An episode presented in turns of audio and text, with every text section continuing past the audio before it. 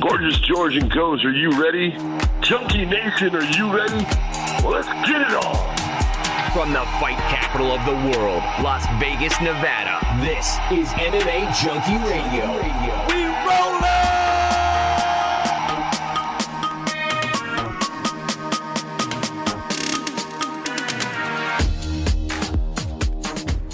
What's going on, Junkie Nation? Gorgeous George and Goze are back.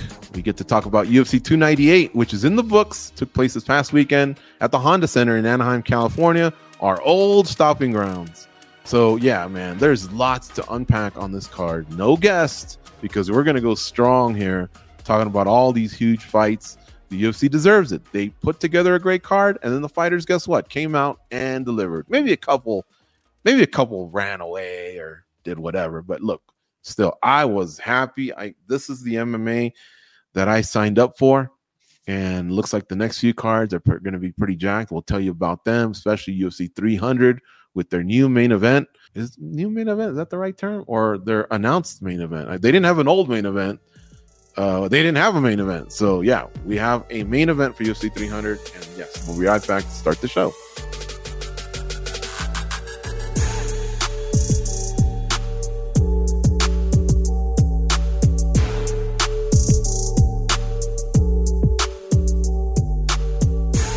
Usually goes we talk about the fights. That's what we're here for.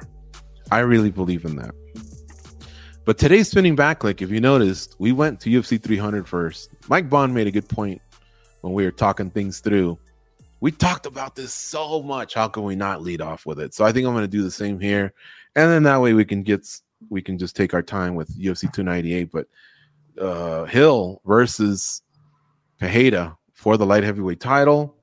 You've had some time to let it marinate. We heard your thoughts over there on YouTube on Spinning Backclick, but for the podcast audience, share your thoughts again, and then you, can even take in what what Mike and Matt Wells said. Those were our panelists on this week's uh, Spinning Backclick, and I, I thought they made some good points too. I don't want to sound like a negative Nancy, uh, because I'm I'm gonna give them their props. The UFC did everything they could to yep. make this something enjoyable for the fans, for the organization. I honestly don't feel like whatever they put as the top billing is going to sell them that much more pay per views. I think this was just all about making people happy. You don't right? think Conor would uh, kind of add another five? Of, exception of Conor, maybe. But I mean, if yeah. you're that hardcore of a fan, I think you're you tune it, you tune in for the card anyway.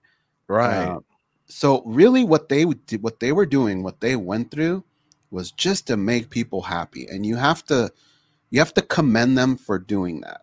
But at I some agree. point it's just not in the cards you know and it wasn't happening. And you almost risk what's going to happen after 300 cuz look after 300 yay we're all going to be happy right on monday maybe through wednesday we're still going to be talking about it but we churn the page. What are you going to give us at 301? What are you going to give us at 302, 303? We're, that that's who we are. And when those cards don't add up, that's just how fans are. What the hell? This is bullshit, you know? I probably would have saved that fight for something else because it's a good fight. Don't get me wrong. It's a great fight actually. But it didn't give us what we probably needed for us to freak out over UFC 300. So I would have just called it quits. I would have just said, look, we really, really did try. Right. This is, this is what we have. It's still a tremendous card. You pay you're paying the same thing for UFC 300 that you did for UFC 298, UFC 299. You're, you're paying the same thing. You know, we tried, but this is what we got. We're sorry. I would have done that because uh, now the one thing that kind of stands out for me a little bit in this fight is how you going to have a guy that clearly said he wouldn't be ready until later? Now all of a sudden he's ready. To me, that just feels well, like the manager said that, but the, the manager, manager but, in, in touch with him. I get it. Yeah, but when have we ever have we ever heard Jamal Hill jump out and say, "I want 300, I want 300"? Right? Like he's always said, like I'm taking my time, I'm gonna come back strong. Um, if you kind of look at him, like not to take a shot at him, but he still looks kind of big. Mm-hmm. So to me, it just has that feeling of somebody saying, I may not be ready, but I just can't pass this up because of the money that's getting thrown at them and because of pay per view points. I kind of get that, but at the same time, man, I want to know who the best is. And I want 100% Jamal Hill or whatever he can do to get to that to face 100% Alex Pereira. That's what I want to see. And if it means I have to wait a little bit for it, I'm okay with that, especially when you have such a good card, even without it. So that's what uh, kind of bothered me a little bit is at the end of the day, this sport is about trying to figure out who the best is and I don't know that we accomplished that. I think we just kind of went for what's going to make everyone happy. And that's not what sporting events, that's not what sport is about. Yeah. Well, as you're talking, I'm thinking, how do you think that conversation went with Hill? I think that meeting probably went a little bit like, uh, can you do it? And probably, uh, I don't think so. And then, yeah, and then he goes, "But would you do it for this?" So let's right. just say, uh, you know, a, a, former champ, he might be at the 500,000 level or 350,000. It doesn't matter. No, I can't, man. It's still a little sore. You know, I've been doing some light training. Okay, but would you do it for a million or a million five or two? Well, shit, for that, hell yeah, I'll go out there on one leg and try. And that's mm-hmm. the part where you're like, hmm, are we getting shortchanged, you know? Or did yeah. he go, give me two days and I'll talk with my physical therapist and we'll run some tests and maybe I'm a little more ahead of schedule. You guys are catching me off guard. And then he goes and he does it and he goes, fuck it, I'm ready to go. I'll take the money. And you know what I mean? Like that's the part we don't know. And so that's why it kind of it's a little bit of a turn off. But at the same time, I'm so tired of complaining because you nailed it, Goze. You nailed it. These guys tried. It sounded like they were trying to give Leon so many different options out there you know, and we don't know what happened behind the scenes with Conor. But then I heard that they were trying to even get Jon Jones and respected Jones for for not compromising. I don't want to say his integrity, but every, you know his legacy. You know, he's undefeated. You know, and he's probably thinking, maybe I could get in there, but I want to be a hundred for Aspinall or Miocic because I can't afford not to be because I want to protect this. You know, like I, I, I give him some respect. I mean, I'm assuming all these thoughts and conversations are happening, but I follow the sport, so I have an idea that something close is like this. I, am mixed emotions. The, the announcement was a letdown, but only because the UFC blew it up. But then, how can I chastise the UFC for blowing it up? They're supposed to do it. Their promoters are supposed to tell you they're going to give us something special, and in the end, they did. But Hill versus Pereira, two big dudes that can sock each other up. That's money. We'd be saying Jones and Miocic are too old. We'd be saying oh, McGregor, he's been gone for four years. What's he going to be like against Chandler? And they're coming in at 185, and it's not for a title. You guys are forcing it down our throats. You know, like we wouldn't mm-hmm. have been happy with anything. It's just that the announcement you could tell was a plan G, plan H, not a plan B or 1A or nothing like that. And what tells you that is how they announced it. If they felt like they had money in the bag, you would have heard that on that pay per view at some point, they would have cut to some promo and the whole arena would have erupted. I think they felt like if we play this shit in the arena, I think we might get some booze. Not that it's a bad fight, but just it's not it's not Conor.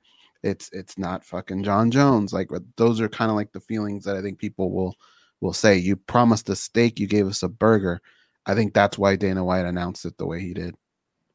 Yeah, and like I was saying on spinning back click, you also would have had a chance for Rogan to talk about it, mm-hmm. and he obviously has great things to say about highlights from fighters, and uh, you would have had Jon Anik chime in and Bisping a highlight reel, highlight package. You know, I don't know if he thinks well that takes away from the fighters that are fighting that night. I disagree. You know, I think you know if, if you think you've insulted Topuria by doing it after his win make it up to Topuria by including him on a future big matchup somehow. You know, like it, we're, you know, I don't know. I, I I just love it when they used to do big announcements in the middle of a pay per view. And before it used to be like, well, we only have a three hour pay per view, otherwise we have to pay these huge fines. Well, now you don't. Now you're on this in the streaming world, and your partner's ESPN Plus. You can do a four hour show if you want. Nobody cares. But yeah, it was Dana White not doing it at the press conference, just kind of giving it to us on social media and like he even though he does the old what's up everybody you know like you can just tell he wasn't glowing i guess is the best way yeah Yeah, it's a good good way of describing it because that that I understood that the second you said it. Mm-hmm. If he would have started off like a cat that stole the canary, you know, like you know, like wait till you hear this, you would have seen it. I didn't see it. It just looked like he was like delivering on a promise to give us what he said, which was the main event, but bracing himself like Hill versus Pereira, you know. But yeah, mm-hmm. uh, at 100%, if they're 100%, I hope they're 100%, that'd be money. But yeah, now 301 takes a hit because I thought Pereira would have been great in Brazil. Even though he says he can do it, even though Pantoja can be a part of it, I think Pereira would have been your guy there. So could you have just given us Edwards versus Belal? I don't know. The same thing you told us about Dvalishvili. He's won 10 in a row. He's cleared out the division. He's next. That's what Belal's done. Why why can't we just get that one? You know, I would have taken that one at 300.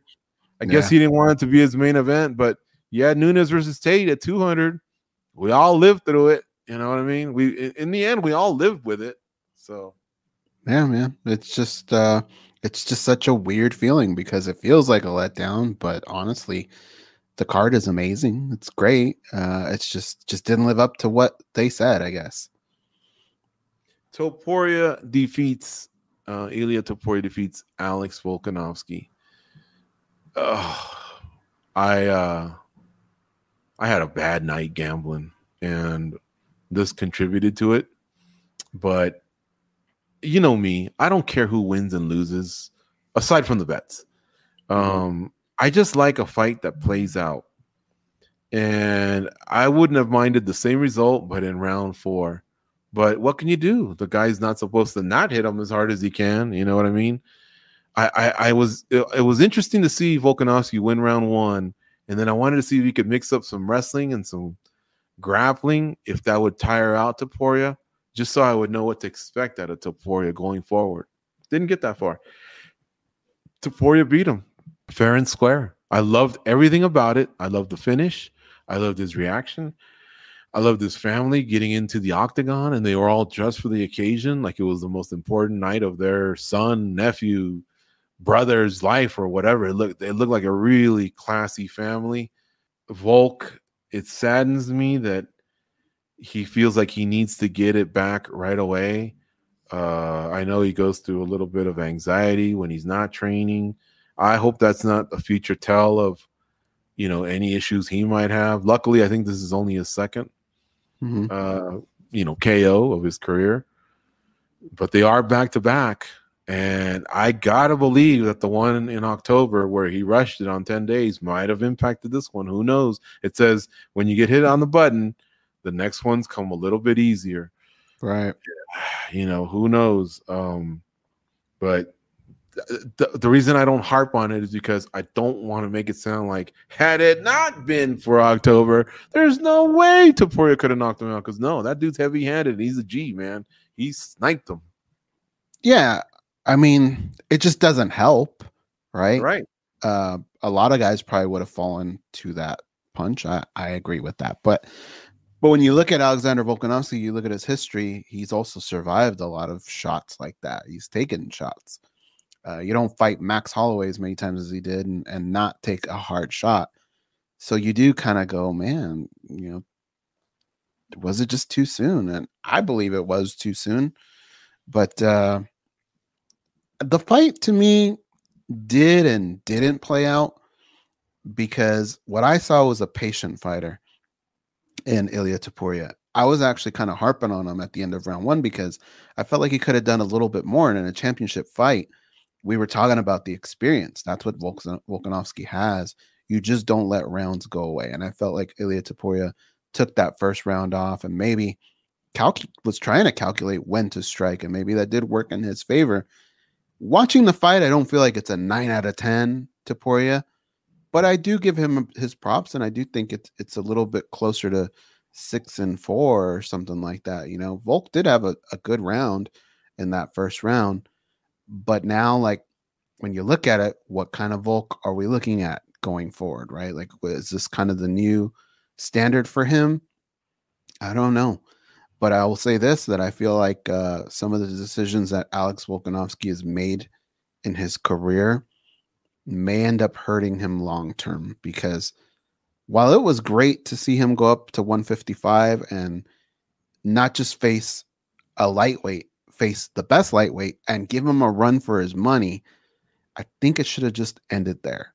The second time, I think it was too much, and he he could have really, really. I think he's already the greatest uh, featherweight of all time, but he could have really just cemented that the way GSP does. Right when anybody ever gets close, they just seem to not be able to get to him, and they fall. I feel like he could have done that for his division. And now Topuria, when you look at what he's done and what's ahead of him, all the guys that Volk has already kind of beat the hell out of, those are the guys that are left for the most part. He could stand to maybe do something like that and catch Volkanovski a little bit sooner than everyone else because he's got to win over him. If the poor, sorry, if Holloway beats Gaethje, this is at lightweight. He's the BMF he doesn't really walk into a title shot, even though Gaethje's kind of been promised one for beating Poirier. But then they're saying the winner of Oliveira versus Tsarukyan gets one, and then of course there's the Conor McGregor effect. He can drop in at any moment. But does that, if Holloway beats Gaethje, in a way, did he kind of become the number one to Topuria? I think so. I think he does. Um, that's another That's thing. Earning it, right? Having to go through Gaethje in a way. Yeah, yeah, and that kind of uh is something that is going back to UFC 300. That to me was a fun fight, right? When they booked that, that fight means a lot more now. Now that uh, Volkanovski is lost, it means a lot more to Max Holloway. So uh, different eyes on that fight. But yeah, I would think so, man. I think that's the fight to make especially if he gets a win at 155. I mean, Evloev is undefeated, but he just looks like he'll suck the life out of a pay per view. The fight itself, respect to you know that record, 18 and 0 is impressive, and he just beat Arnold Allen, so it's not like he's a chump. I'm not saying that, but ah, like there's something to that style of fighting where unless you're Khabib, who's charming as hell, can speak the language and all that. Like, uh, you know, he had the rivalry with McGregor, but unless you kind of tick a bunch of boxes, it's really hard to pencil you in. And then if Yair does something great against T City, Brian Ortega in Mexico, mm-hmm. who knows? Now, I will say this I know that the UFC wants to go to Spain, but they ain't going to go to no damn Bernabeu Stadium. You've seen how much he's rejected McGregor, you know, going to Croke Park in, in Ireland or Leon Edwards in any of the stadiums in in uh, England. Now, granted, that part of the world, England, it rains a lot. So uh, imagine Ireland similar. I've never been there. I don't hear about it as much like like it does in London. So maybe they, they don't have to worry about the weather. But he also talks about production and the elements and things like that. That doesn't mean they can't have it at a proper arena in in uh, Spain, but he's gonna have to face someone that he said he wouldn't have to face. It probably won't be Volk because I think the UFC will say, "Bro, take some time off," and uh, it could be Holloway. But then if Holloway loses to Gaethje and gets smoked, who knows? It could be the winner of Yair versus T City. You know what, man? The UFC is such a wild card, and hearing Dana White speak at the press conference and kind of say, uh, I think somebody had asked him, like, "Do you think Volk should should fight next?" And his stance was, well, I'm not a doctor, and if a doctor clears them, who am I to argue? Like, man, those to me are just the the words of uh, a villain, a bad guy, or something. You know that that's kind of planting the seed for a future decision, and I just think that's that's the wrong decision. I, am with you. I think, uh, yeah, I'm not a doctor either, but but I've I've lived on this planet for 45 years, and there are patterns and right now we are seeing Volkanovski go through a pattern that we've seen before.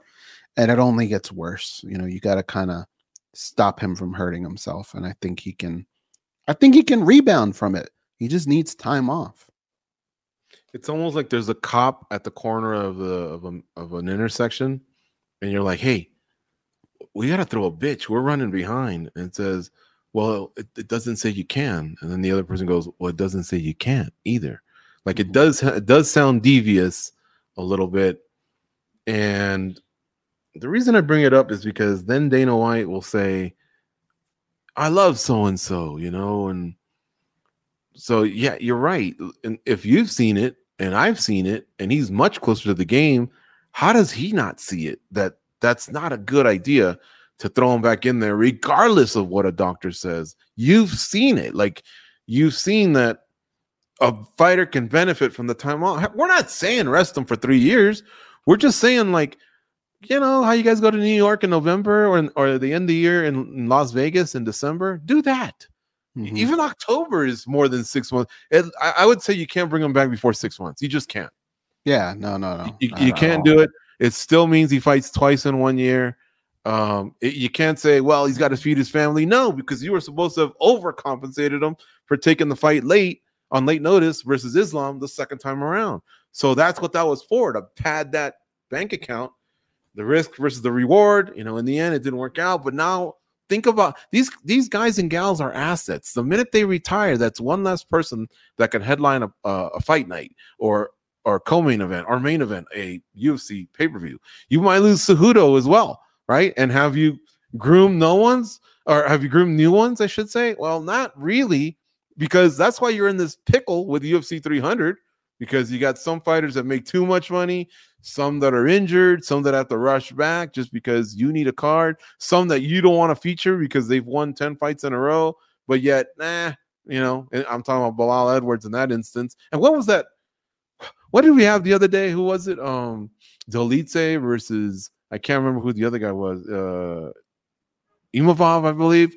Like mm. no one was into that. Like they're I'm not shitting on them as fighters. It's just no one recognizes those names. So people right. were watching college football or people were into the NFL playoffs, whatever it was. It was a few weeks ago. It just you're gonna have some of those weekends, you know, which is kind of a waste. Like you should always have a main event that pops. And then the rest of the card will tune in because the main event pops. That's what they do in boxing. But that main event just there was two guys that didn't speak much English. They didn't sell it much. Yeah, yeah, exactly. Anyways, yeah, uh Volk, see you in October, November, December, or if they go to Australia early next year, just do it. Trust us, you'll thank us. You'll thank us for it later. The, the thing is about Volk too, George, is he's not one of those fighters where, like, say, like a Stipe Miocic. If he's not fighting, you don't hear anything about him, right? Volk is a guy that somehow finds a way to stay relevant, stay in the news. You know, the, that that video he made was so hilarious, man, and just like you know, cooking with Volk, things like that. He just uh he's a charismatic dude. Like I, I don't think he's gonna lose anything from being out of the spotlight for for a moment. He just has to rest and nobody said you have to completely walk away from the fight game, but just no training camps, no no getting hit in the head and just rest and come back and be the monster that you are. Yeah, I agree. And to think he came so close to beating Islam Makhachev the first time, mm-hmm. you know, he'd still only have the one loss. He'd be a champ, champ. I don't think he would have defended both personally. I think he would have just said, "I accomplished it. I'll go back to to 45," and then who knows how things would have played out. I mean, maybe play, things play out a little bit differently, but he got shoved into this matchup, and I don't know. I, I think it had repercussions. He may have made a decision that Jamal Hill just made you know, one of those where you sit there and you go, ah, I already lost the guy once with a full camp. Now you want me to fight him with a shorter camp, but it is a lot of money. And look, look what's come yeah. from that, you know? So maybe that's something that Jamal Hill could have sort of looked at a little bit. And, and, but who knows, man? Like it's so hard because it is a lot of money. And this is a sport where you can go from making a lot of money to not as much money anymore. Think about how many baseball teams have shut down a pitcher, even though they're in a playoff hunt, because they just know this could get worse, whether it's elbow or shoulder or something. Yet, if we shut it down, we can start tending to that fight or player. Then we got the whole off season, and then they're ready for next season. You just have to think a little bit as them as assets. Think about what Walter Matthau told Tatum O'Neal in Bad News Bears. You're done, kid.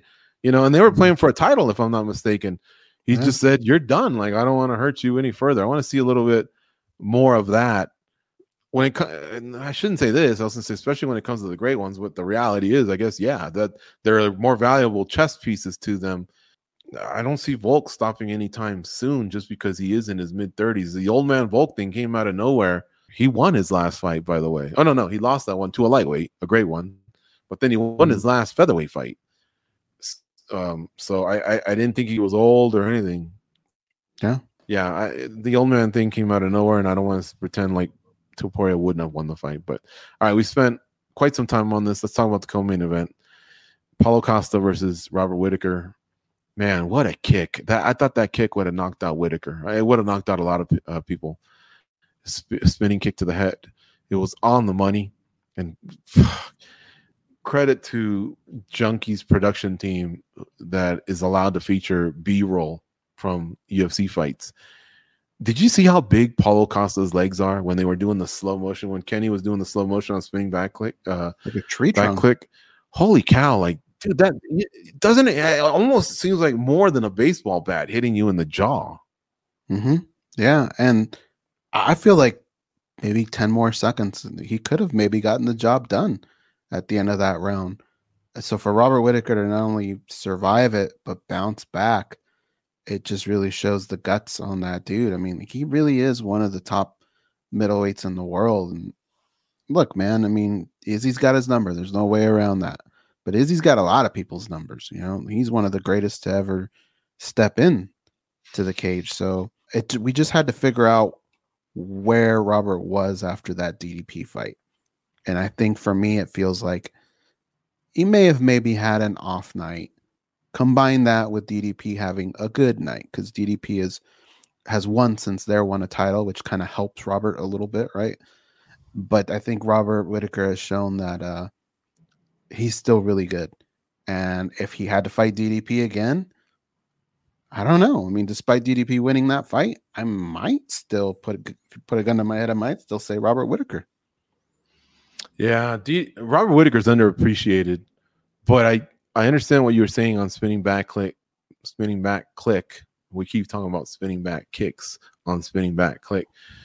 Robert Whitaker seemed like he matured. You know what I noticed? It was the face-offs that he had on fight week Mm-hmm. Like it just seemed like he was kind of holding his own a little bit more, and he wasn't he wasn't gonna smile or just I don't know. There was always this embedded gives you this feeling like, man, I'm just showing up to collect this check, but boy, I can't wait to play eight eight hours with the video games and right. You know, I mean, he's still look, he's still playing his video games or whatever. But I liked what he said. We like to get there early, ten days early, acclimate you know so he's investing some money you know and it looked like he left the family back home i've always been a fan of that uh, he's got his dad with him but yeah he was facing off it was different I, I, he looked different he looked more focused and i've seen him do the chicken dance a few times but man he kept it together and then he came back and and won those rounds against a tough guy i i don't think costa's stock dropped too much he faced one of the great middleweights mm-hmm. have you ever done the chicken dance, whether it's you know like in football or something like it, it really is scary because your legs just don't react to your brain telling them to move. And so mm. you just kind of overcompensate compensate. But that's in a sport where you're not gonna potentially die. Like I can't imagine having that feeling in a fight, you know, like that that's just to be able to bounce back from that is pretty nuts. I've thrown up because of a hard hit probably a hot day or something like that. I've fallen on the football and got the air knocked out of me. Mm-hmm. Um, and I've gotten hit so hard that I am on the ground just kind of clearing the cobwebs a little bit. But one hard hit I remember was it was uh, it was called bull in the ring, and that's when you're just kind of on your feet and you're shuffling your feet, and the guy blows a whistle and he calls a number, and everyone surrounds you a little bit, so you don't know where you're where that hit's coming, you know. It's actually probably not a good drill because if you're just like, well, where is he? Where is he? Oh, there he is. Boom. guy named Sean Kelly. He was actually the coach's son. He wasn't really known as a hard hitter, but he was an offensive lineman. And he lit me up good where I was like, oh, like I felt like my brain did move a little bit and the stars kind of moved. Um, but yeah, I never been knocked out. I don't think I've chicken legged, but that was probably the closest where I was like, whoa, like I need to sit down. Mm. Yeah, it's pretty nasty. Yeah. I want to see Costa fight soon. There's too much time goes in between his fights. Unfortunately, I think Whitaker needs to take a fight because DDP just has something too special there with Izzy. We know they're not on 300. They're probably not on 301.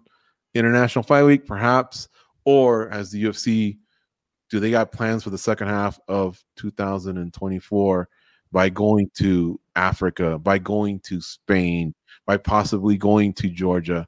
Who knows? We can't wait to find out. That's for sure. But uh, that one's hard to get away from. And if you don't do that one, then they might run it back with Strickland just because he's so popular at this point. Mm-hmm. And the that fight was, you know, pretty decent. And then there's Cannonier. Uh, Cannonier was an alternate when Strickland fought Israel. He's won four of five. His last one was over Vettori. So he has taken out some good fighters. I my point is I just think Whittaker needs a he's gonna fight someone next. And then if he wins that, maybe he'll get a title shot. As long as he's not Izzy, because he's 0-2 against Izzy. So that's that's the part you have to navigate.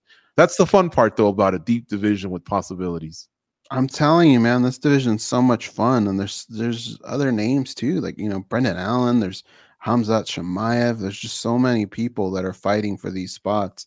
Luckily, Paulo Costa did say he's healthy. He does want to get back in there. So the the anytime there is a card that has Paulo Costa's name on it, it's just that much more of an incentive for me to buy that pay per view because he's going to entertain me leading up to the fight, and I know I'm scared if he makes it or not, but once he does, um, he doesn't put on shitty fights, really. I mean, might have shit the bed a little bit with Izzy, but the dude just all he knows how to do is walk in a straight line. Let's talk about Ian Garry versus Jeff Neal. We didn't talk about this too much on well at all on spinning back click, spinning back click, and uh, we got to talk about it. So I thought Garry was going to have a bigger week than anyone possibly. Think about if he would have had a more colorful pre-fight press conference, maybe uh, an incident at the hotel or something like that, where security comes and now he knocks out Jeff Neal. We might be talking about him the way we've been praising the Merab Dvalishvili. I felt like he was the star of the week, aside from Topuria, because when you win gold, you're obviously the the man mm-hmm. of the match, we'll call it. But Merab just was, he made fans. I think he might have won Dana White back. Remember, White wasn't a big fan of him and Sterling not fighting each other. He made a fan out of Mark Zuckerberg. Uh, Matt Wells, man, great job on today's panel pointing out this guy actually gets more decisions than wins, and yet he's not hated on. But right. anyway, Ian Garry, that that didn't go that way. He didn't. He, I think he might have only had to talk once or twice. And it was the same thing he said post fight. You guys are talking about me. Boo all you want, you know, but they're I don't know, like I, I was expecting more. And then in the fight, maybe it's because he has long legs, but like he said, what do you expect me to just walk into Jeff Neal's fist? No, I, I gotta move from him. But it's the way that he kind of shuffles his feet and he resets. It looks like he's running. I thought that Jeff Neal had that could have won that fight, man. He really could have, yeah, but he just he didn't do enough. And I think Ian Garry backed into the win. Yeah, I thought uh Ian Garry lost a little bit of steam because of the performance, but also too just his demeanor before you can't play that role of being the villain, being the heel, but then shake the other guy's hand at every second you're in front of him, right? Like it just kind of takes away from it a little bit. And so I, I thought his his stock should have risen in a win, but it didn't. It either felt it either feels the same or it dropped a little bit. Maybe yeah, the playing the heel didn't work out for him too much, right? Because yeah. I don't know, like I, I I like that he embraced it. You know, okay, you're gonna boo me, then I'll just I'll I'll come at it. But uh, I've seen other guys get booed more and just come out differently. I guess. Mm-hmm. Um, I think a lot of it had to do with boo me all you want, but I just knocked out your boy. That's different from boo me all you want, but I just kind of put on a boring fight, you know, and and kind of ran. So I like Ian Garry. I like him being. We need bad guys, you know. I, I like him. I don't like his ant. I didn't like his antics too much against Neil Magny. And then as far as the mugshot, yeah, that's fighting. I think that's that's a line you can cross. I don't think that's the end of the world. That's public. It's out there. the Garry the Magny thing seems a little more like he he ran with something he said, and now guess what? He's had problems because of custody and you know you're making him out to be a uh, not a wife beater, but a uh, what is it? A kid beater or I don't know. Mm-hmm. Whatever that term is, An abusive uh, father or something. Abusive father. There you go. Yeah, I mean, we move on because that's that's what you gave us, Ian Garry. You didn't give us too much. I will say this: he can throw up a head kick pretty impressively. It gets Quick. up there and he snaps it. I really like that. Um, but I also like Jeff Neal's hands. Jeff Neal just needed he had to know that he wasn't going to be flashy, so he needed to over impress the judges to get that 10-9. And we'll get to that in just a second when we talk about Dern and Lemos. But now let's go to Merab Dvalishvili and Henry Cejudo. I do want to credit both guys, even though it went to a decision. Seeing Henry Cejudo towards the end of round three with about a minute left, I thought, you know what? He could easily just go, ah, I ain't getting up. And if I do, this guy's taking me back down. And these hands just aren't flying. Go ahead, write it out on top of me, you know, or I'll turn my back and the ref can. No, man, that guy, he really does have an Olympic spirit, a sixth gear, whatever you want to talk about. He managed to get up but when he did, he just couldn't break away and throw some hands because that was all he was left with was the Hail Mary. But still, he does seem like a studious guy, uh, a, a pretty decent fight IQ at times, at times. And I, I wish he would reconsider. Unless he's got a serious injury, I still feel like he's a top five bantamweight. I his cringe grew on me. It's just he ran into a guy that could be a future champion in Merab Dvalishvili. You think if it's about if it's about making money, yes, there's money to be made. But uh, if it's about winning titles, I, I think that door might have closed this weekend. He he just started to slow down. You could tell, and it, and it wasn't. It just felt like you know the wear and tear on a guy who was an Olympic athlete is just way different than just the normal wear and tear on a mixed martial artist. Like his body has been conditioned for battle in some way or form probably since he was like five years old. That's a long time to be a peak level athlete. So I would say, look, he's probably got a future in analyst work if he wants it. And he's got a thriving YouTube channel. Just go be a dad, man. At this point, I think uh, unless he's willing to to fight, knowing that he can't be the best, yeah, he could pick up some checks here and there. But I think some of the top guys uh, are probably going to have his number. But the way the UFC handled him at the end, I think says a lot too about how they're going to be moving forward now that he doesn't really have that leverage anymore. What's your stance on that? Towards the end of the show, Mike Bohn, who was there cage side, told us that Cejudo did take his gloves off. So he didn't take them off when they announced the winner, right? You got the referee and then the two winner. The gloves weren't off there. I saw that. But then they talked to Merab Dvalishvili. He won over the crowd even more apparently that whole time Cejudo stayed in the octagon, mm-hmm. took off his gloves, but they didn't give him his moment. He was asked about sorry, Dana White was asked about this in the press conference, and he said, "Well, this was about Merab. He's already t- retired once. He could do, he could just do it post fight." But then we heard that after all the pre- the post fight press conference, apparently he requested time. And the UFC said yes, but then they ran behind, and then apparently he didn't dude, let me tell you something. Cringe or not, he was one of your champions in two different weight classes. Uh, I think you could have given him that. Mo- if he was clear that he wanted to retire in the press conference, I don't see why they couldn't have done that. Like, I think that part's messed up. The part inside the octagon, I guess I kind of get, but yet again, I still think he's one of the all time greats. Like, yeah, he might have retired once, and maybe this is Dana payback. So I'll give him that one payback. But what's it payback for? Because Henry just said, "Hey, it's time." He wasn't ever too public that it was money in public. I think that was more behind the scenes. Maybe he was difficult, and I don't know this. Who knows? Dana White, younger Dana White, did seem pretty vindictive. Older Dana White seems like he lets go of things. We'll get to Vanderlei in just a second. But um, what'd you think of all that when you when you kind of heard Mike give us a rundown? I thought it was a little childish. I get where Dana what Dana's saying. It is Merab's moment. But Merab didn't win a title. He just won a big fight, right? Had he won a title, maybe I could stomach it a little bit more. But at the end of the day, this is one of the greatest fighters that's ever fought for you. Uh, whether he wants to retire once, twice, three times, I think you give it to him because you have nothing to lose. Yeah. There's nothing bad is going to come out of it. You're not going to lose fans. People aren't going to walk out of the arena. The dude deserved it. No, I, I, think he did.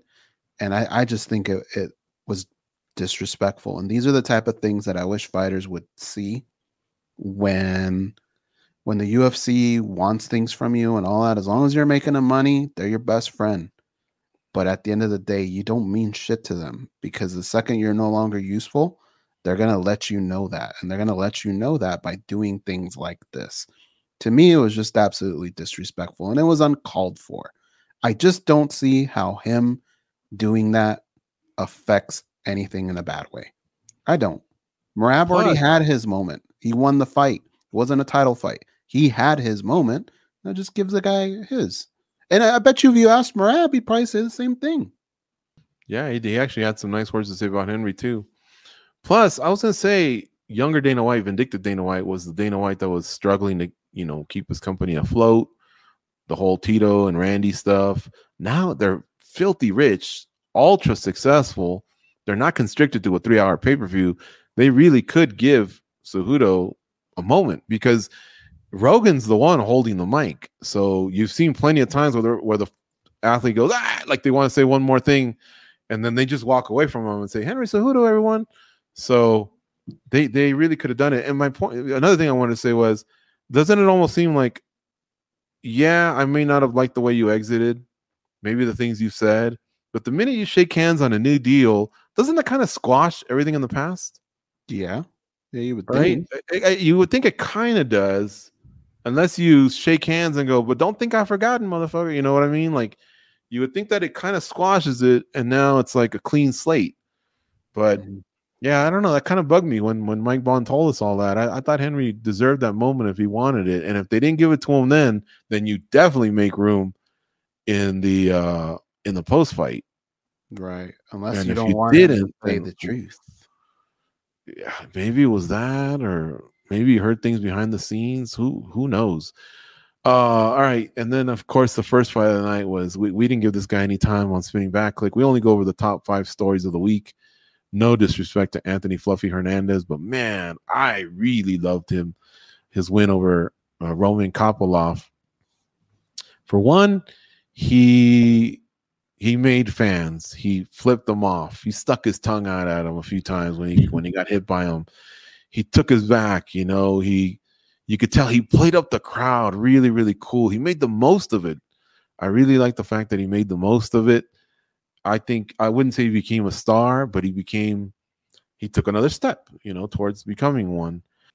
Good on him. Good on him. That was very very excellent matchmaking and decision making having them open open up the main card, and I thought Hernandez delivered. Yeah, that uh he probably won't get the respect that he deserves, but that's that's kind of like the quintessential performance that you want to open up your pay-per-views.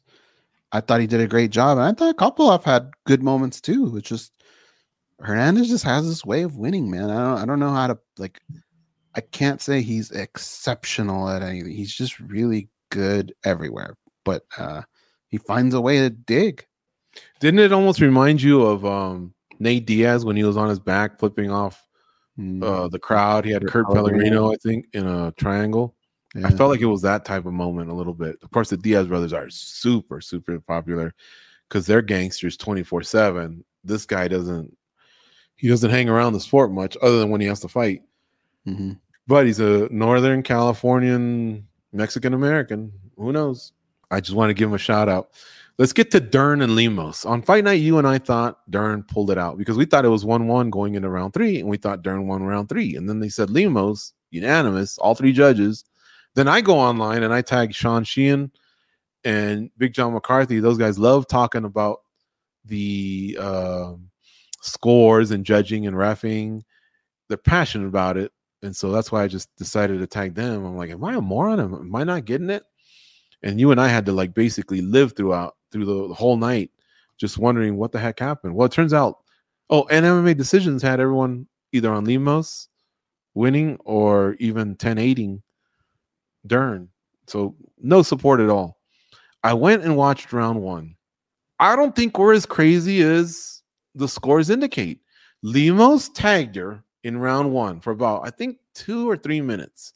Like really nice, like move, you know, and uh ev- avoid a punch and then slip, you know. Mm-hmm. So she was moving and slipping. And she made Dern look pretty bad on a few times where Dern would then throw and then Lemos would slip very nicely, either footwork, head movement, or combo both. So it almost looked like a little amateur hour uh, at the beginning. But then she got that really nice takedown. I mean, it was like an Olympic type takedown, wrestling takedown. And she held her down. And there was some times where she threw a few elbows, landed some good punches. So I felt like she closed the gap on Lemos to what she had done standing because Lemos didn't really deliver. Like she had some nice punches, but she never wobbled her. And so then that was about two over two and a half minutes. It was about 244 of her being on top, trying to mount, trying different positions, just dominating uh, Lemos on the ground and mixing in some punches. That's why I thought she had done enough to maybe even the score on the effective striking or the damage, and possibly because she landed on or she stayed on top and finished on top. That ground work that she did where she was offensive and she was trying to get into dominant positions even though she didn't go for fight ending submission she wasn't just riding her either. She was trying to always improve. She mixed that up with some ground and pound. That's why i thought man this is a Dern round and it could be 1-1 i also see because of the first few minutes of why maybe it was the Lemos round i just didn't think it was like i mean we got to look from twitter the chat like are you guys fucking high? What's wrong with you guys? Like, and dude, I carried that the whole night. Like, am I, you know, like, eh, do I need to educate myself on judging again? Like the whole night it bugged me until I finally watched it again. And now, and and see it that way. Now I feel good about it. Now I feel good that all right. So you gave it to Lemos, and all right. So did the rest of the MMA decisions. Um, but I, I I wasn't as crazy as I thought it was. I thought it was still a pretty close round.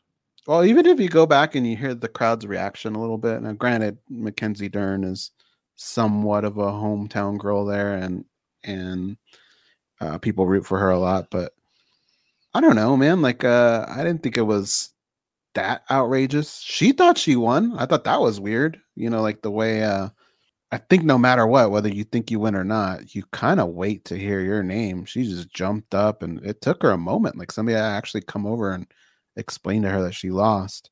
But that was a gutsy performance from her. That's something that like I don't know, man. Like I've seen this this woman take a lot of damage in fights, even fights that she wins, because she's just willing to go forward at all times. And when she got hit, I, I thought her I, I thought her eye socket was was jacked up. I thought she had a she had broken her orbital bone uh, her reaction is very similar to a lot of people that react that way, and she just kind of fell like a bunch of bricks. But even through that, she was able to kind of fight through it and keep going. And uh, that's just that's who you want on the roster. That's the type of person that I think uh, young women watching the sport will look up to. So as much as it sucks to have an L next to your name, uh, this is probably a proud moment in her career. I think that she can look back on. But she's just got to find a way to make fights easier for her because uh, she's been involved in too many of these types of fights. Just get to the wrestling and the grappling earlier. You know what I mean? Mm-hmm. Like I get it, your strikes set things up, but dude, you know, get get to it a little sooner because along the way you do take some hits for sure. I agree with you there, and I see Mackenzie Dern having a future in MMA. For one, she's a lifelong martial artist. She accomplished a lot in submission grappling, and she's actually held her own. She's been top 10 for a few years now uh, in MMA. But I could see her being on a fight now, fight announce team or an ambassador for the UFC. You know, she's got a beautiful smile, uh, speaks you know, multi languages. She's got respect from the community as not just someone that came over that can grapple, but she, you know, gets down. Her fights don't suck. She's popular. So yeah, at some point, if this ain't your thing, don't don't don't stay longer than you should. And I I'd still say continue fighting, but just get to your strengths. Get to your strengths, and that's get to the wrestling and the grappling a little bit earlier. And then maybe once you wear down your opponent and they have to be desperate and they can telegraph their strikes a little bit more, and they're tired and their arms are flimsier, then maybe that's when you can turn on your striking. Who knows? Here are the results for the rest of the fight card. We kind of went through the whole main card, and that was the main event of the featured prelims. Marcos Rogerio de Lima stopped Junior Tafa via leg kicks in round two. Tafa stepped in for his brother, who uh, was out. Uh, this was a late switch. Justin is the other guy's name. Rinya Nakamura defeated Carlos Vera. I could not have been more wrong there, but he looked great. No, it was no, it was this one. It was the Zhang Ming Yang fight that I could not have been more wrong. That's the one that w- I was told that he's had an easy road to get to the UFC, and Brendson Ribeiro, Hidbeto would take him out. Nope, he didn't. Uh, Nakamura was the big, big um, favorite. Goes who went against Vera from Ryan Hall's team. He was huge leg favorite, leg attack guy, but it was a lot closer than those odds. But in the in the end, Nakamura won, and Ming Yang won, and then Danny Barlow. Holy cow, he he really I think if Mackenzie Dern was sitting next to anyone, or, or you know, she had to wait in line for the uh, plastic surgeon, it was because they had to attend to Josh Quinlan. Holy cow, he had some brutal uh, hematomas and bruises, and eye was jacked up. He was in a car accident. He sure did. I mean, he looked like he got hit with a baseball bat. And then you had uh, Oban Elliott defeated uh, Val Woodburn. Miranda Maverick defeated Andrea Lee.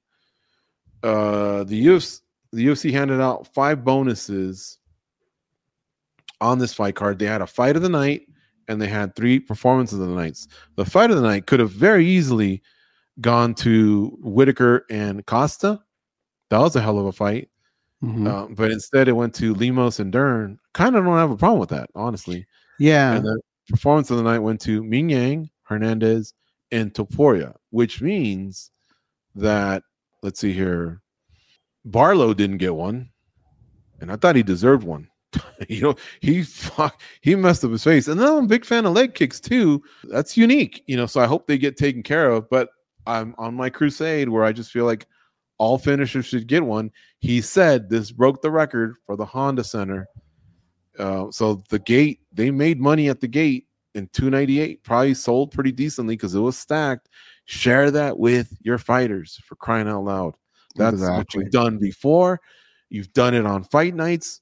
Why wouldn't you do it on an epic uh, pay per view card that sold well, did well, got talked about? I just think it's an exclamation point, and you can go home feeling pretty damn happy.